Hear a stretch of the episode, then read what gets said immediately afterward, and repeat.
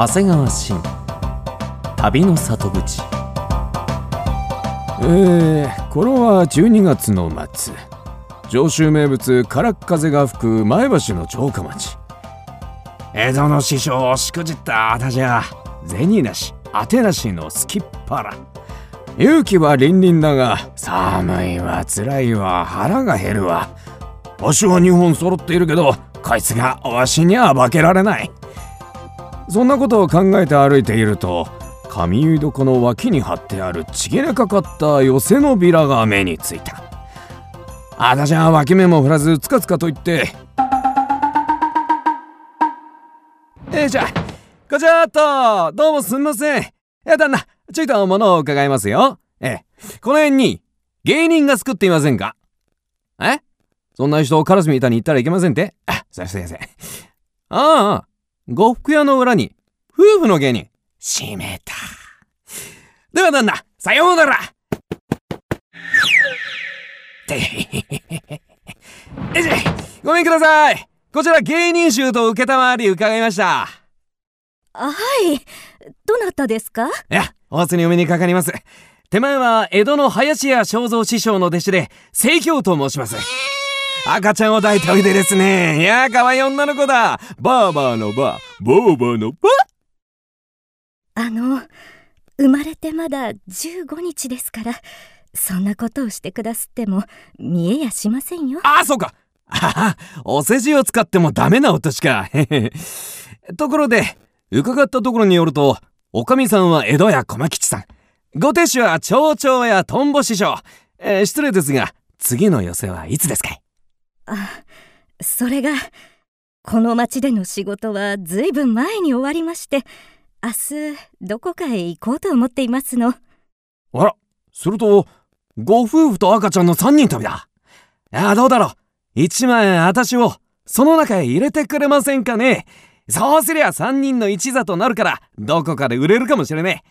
私は自慢じゃねえが笑いにかけては江戸のへっぽこ真打ちよりはるかに上ですよ。おやああそちらは？ええ向こうから伺いました。町長やトンボです。とは言っても女房は木戸線の取れる芸ですが私のはほんのつなぎで女房のお産が近くなってからどこも相手してくれません。無事に生まれたはいいが銭もなし東方にくれていましたが。ねえお前さん他に思案もなし三人一座だったらなんとかやっていけそうだね。まあこんなざまですが清京さんお上がりなさってください。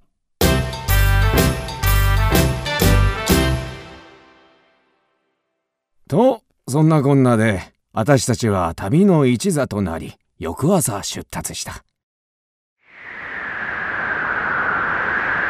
亭主は赤ん坊を背負い女房は商売道具の三味線をこの世の宝と抱えていった。やがて日も暮れかかったので中山道の本庄で痩せ宿に泊まりました。私は一文なしだから亭主が屋根代を払い飯を食うと亭主の財布には5文しか残っていない。師匠何分どうぞこれからよろしくお願いしますよ後で思うとそつが妙に存在だったね。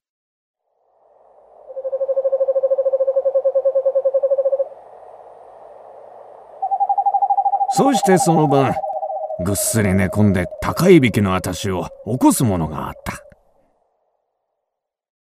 清京さん清京さんすみません。起きてくださいませんか？私は眠いよ。お願いです。うちの人がいなくなったんです。え？なんだって？そんなことあるはずね。女房子供置いてどこへ行くものかね？いいえ。あの人は逃げたんです。さっきそっと起き上がる様子が変なのでどこへ行くのと尋ねますと大慌てで振り返りもしないで逃げていきました。今か？今のことか？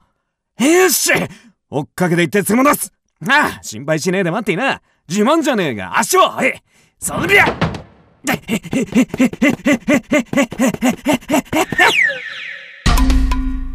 お清京さん。頼む。見逃してくれ。お駒に達者で暮らせと伝えてくれ。バカなこと言うな。それじゃお前お駒さんに死んでしまえというものだ。私と一緒でも死んでしまいます。私は情けない亭主だそう思われて一緒にいるのはたまりません。いやおめえあの人に友白髪まで添い遂げると言ったろ。必ず幸せにすると誓ったろ。あー聞いちゃいねえがそうに違いねえ。ええ言いました。けれど私にはもうその自信がありません。それでも男か。あんないい女を女房にして貧乏くらいなんだ。そうかい。そんなに気に入ったんならお前さんにやるよ。はこの野郎猫の子じゃねえぞ！ねえうるせえもうやけだこいつ！あいてこの！いててた立ち上がれねえ！あちょ逃げろ！不人情なトンボ野郎！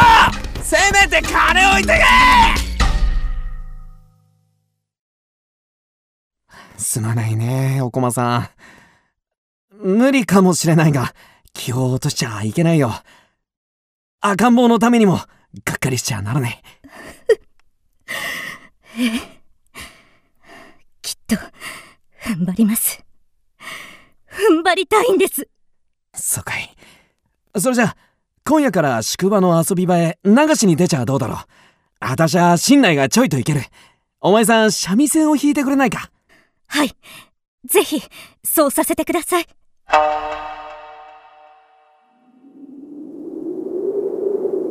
その晩からあたしらは流しに出た。女が赤ん坊を背負って三味線を弾く。そのバチのさえがね赤ん坊を飢え死にさせたくない母親の一心だ。天地に広がるバチのさえは大したものさ。おかげでどうにかしのげるほどは稼ぐことができた。だね。真冬の流しは寒いのなんの。5日目の朝お駒さんはどっと床に着いた。その晩私は一人小話をやって歩いたがああてんでダメさ。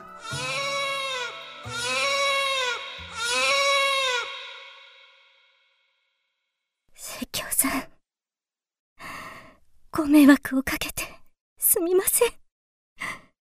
身寄りでもないというのにこんなに助けていただいて。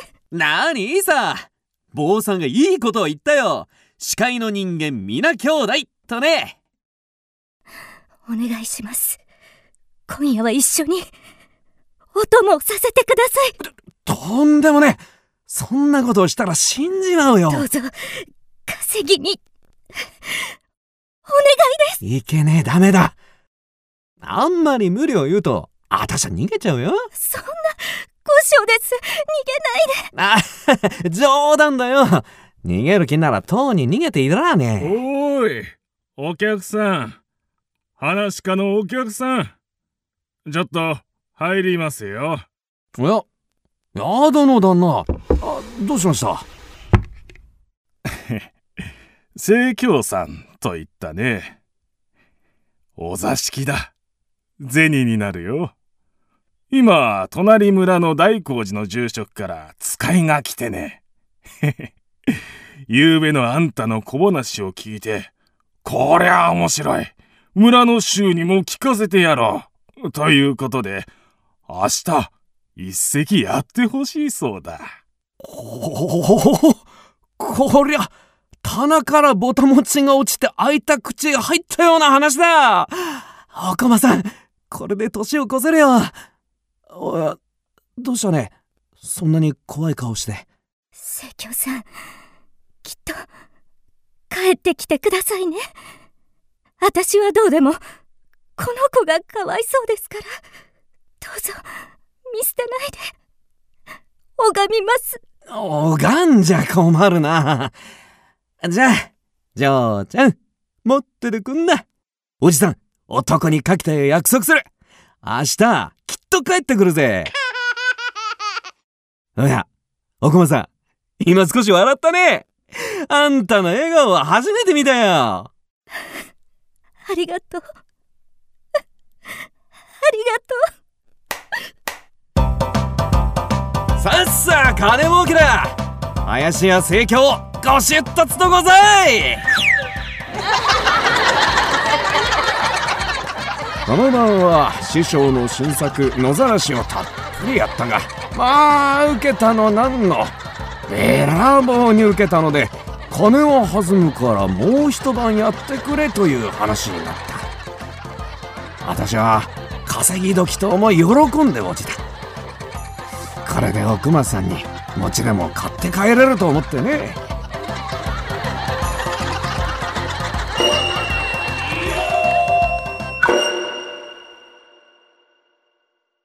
清京さんすみません。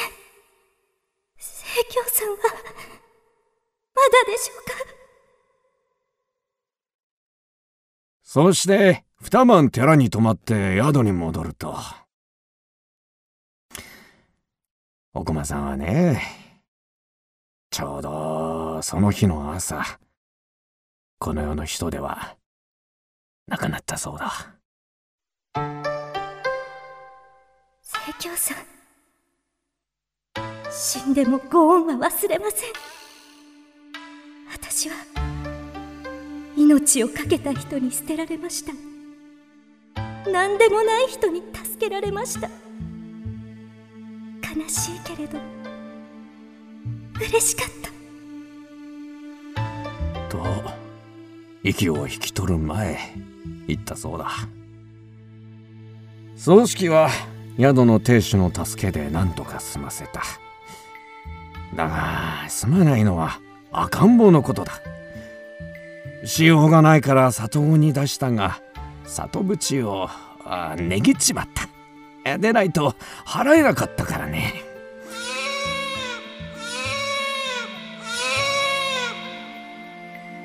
やがて大晦日の朝私は本庄を出て江戸へ帰った。師匠に詫びを入れて帰参もかなったよ。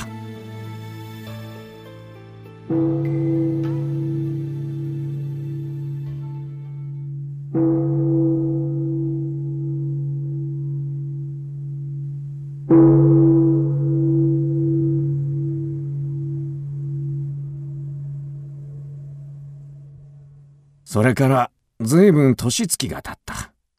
まあ、いろいろあったね。三代目林家正蔵を襲名して、しばらくしたら上州高崎からぜひにと声がかかった。ちとといがよろしいと受けて、熊谷まで来た時、今まで忘れていたのを思い出したね。あの赤ん坊のことさ。おや、あなたは、久しぶりですな。お尋ねなさるのは、あの時の赤ん坊ですか。今は、あなたから一時取って、お尚と名乗っていますよ。あそこの荒物屋です。きっと、びっくりしますよ。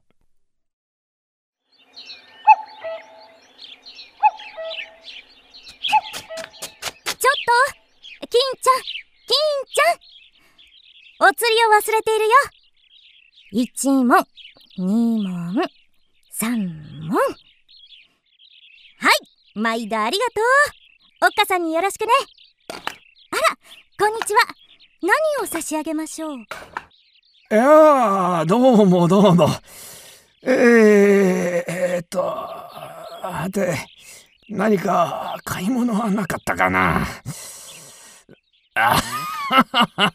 あ娘さん、すみません。何を売ってもらいましょうかね。おや、下を向いて、あ、どうかしましたか？あの、もしや、江戸の話家さんでしょうか？え、私が誰だか、お前さん、わかるの正蔵さん。正蔵さんじゃありませんか？ああとうとうお目にかかれた。おおそうだよ。お嬢ちゃんだね。おじさんおじさん。ああ泣いちゃいけない。会えたんだから。大きくなったね。昔はこんなにちっちゃくってね。懐に入っていたっけ。でもよく私と分かったね。江戸の方が見えるたびおじさんのことを伺っていましたから。お顔のこともお名前が変わったことも。そうかい。そりゃ嬉しいな。こらこらなんだね。そんな板の前手をついて。おじさんその説は私ばかりか母までがご恩をたくさん受けました。はいはい。もう十分十分。そんなに行儀正しく言われると涙と鼻水が一緒に出ていけないよ。顔をよく見せておくれ。おお息移しだ。お嬢ちゃんやおっかさんに会いたくなったら鏡よから映っている顔がおっかさんの顔だ。お笑ったね。おこまさんにそっくりだ。お父さんお母さん帰ってきたのね。江戸のおじさんが見えているの。おやこれはお嬢さんのご両親で。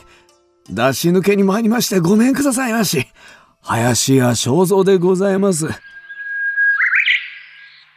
ああいい天気だ。浅間の山も見える。遠くは越後の山々までも。久しぶりに喉いっぱいに歌いたくなりますな。17年前お駒さんの三味線で流しをして歩いた本庄の宿場町に向けて